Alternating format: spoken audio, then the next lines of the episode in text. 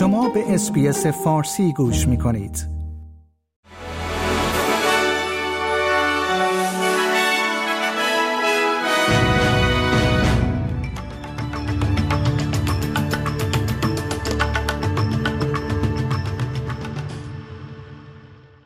درود بر شما شنوندگان گرامی این پادکست خبری امروز چهارشنبه 22 نوامبر 2023 SBS فارسی است که من پیمان جمالی اون رو تقدیم حضور شما می کنم بنیامین نتانیاهو نخست وزیر اسرائیل می‌گوید که این کشور به جنگ خود علیه حماس ادامه می دهد حتی اگر آتش بس موقت با این گروه شبه نظامی اسلامی حاصل شود. آقای نتانیاهو در اظهاراتی قبل از رأیگیری کابینه برای یک پیشنهاد آتش بس قول داده است که به جنگ ادامه خواهد داد. کریس مینز نخست وزیر ایالات نیو ساوت ولز ضمن محکوم کردن حوادث شب سهشنبه 21 نوامبر در بندر بوتانی از عملکرد پلیس این ایالت در برقراری نظم در خلال تعدادی از تظاهرات طرفداران فلسطین در سراسر این ایالت قدردانی کرد.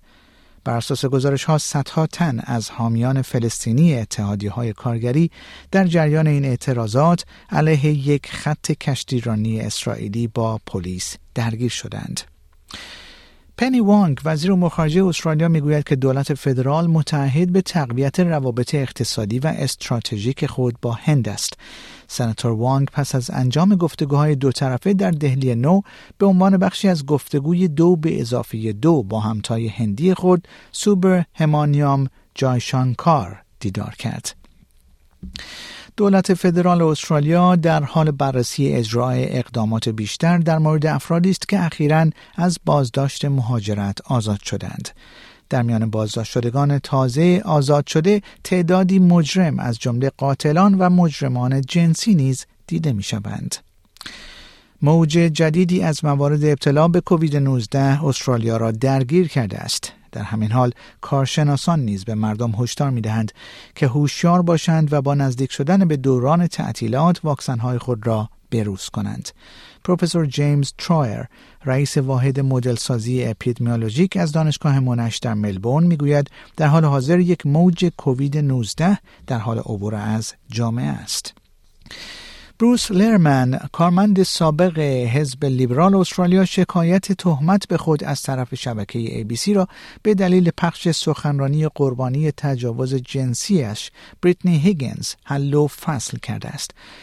شکایت پرمخاطب حد حیثیت آقای لرمن به دلیل گزارش های رسانه ای روز چهارشنبه با یک جلسه رسیدگی 18 روزه در دادگاه فدرال آغاز شد.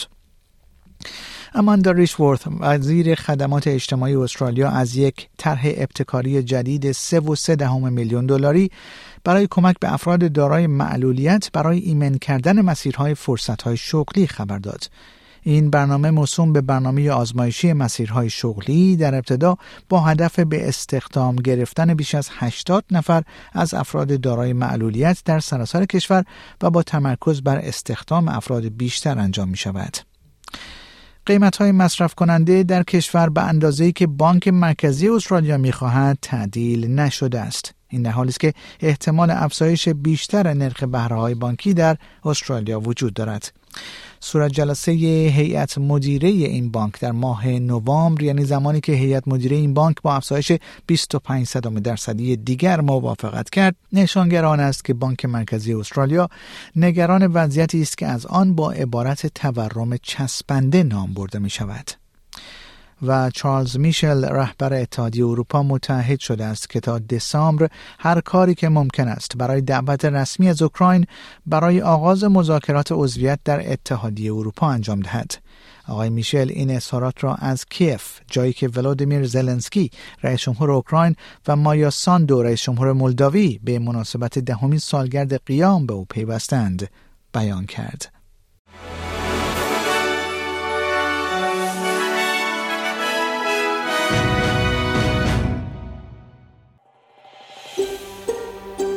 آیا می خواهید به مطالب بیشتری مانند این گزارش گوش کنید؟ به ما از طریق Apple Podcast، Google Podcast، Spotify یا هر جای دیگری که پادکست های خود را از آن می گیرید گوش کنید؟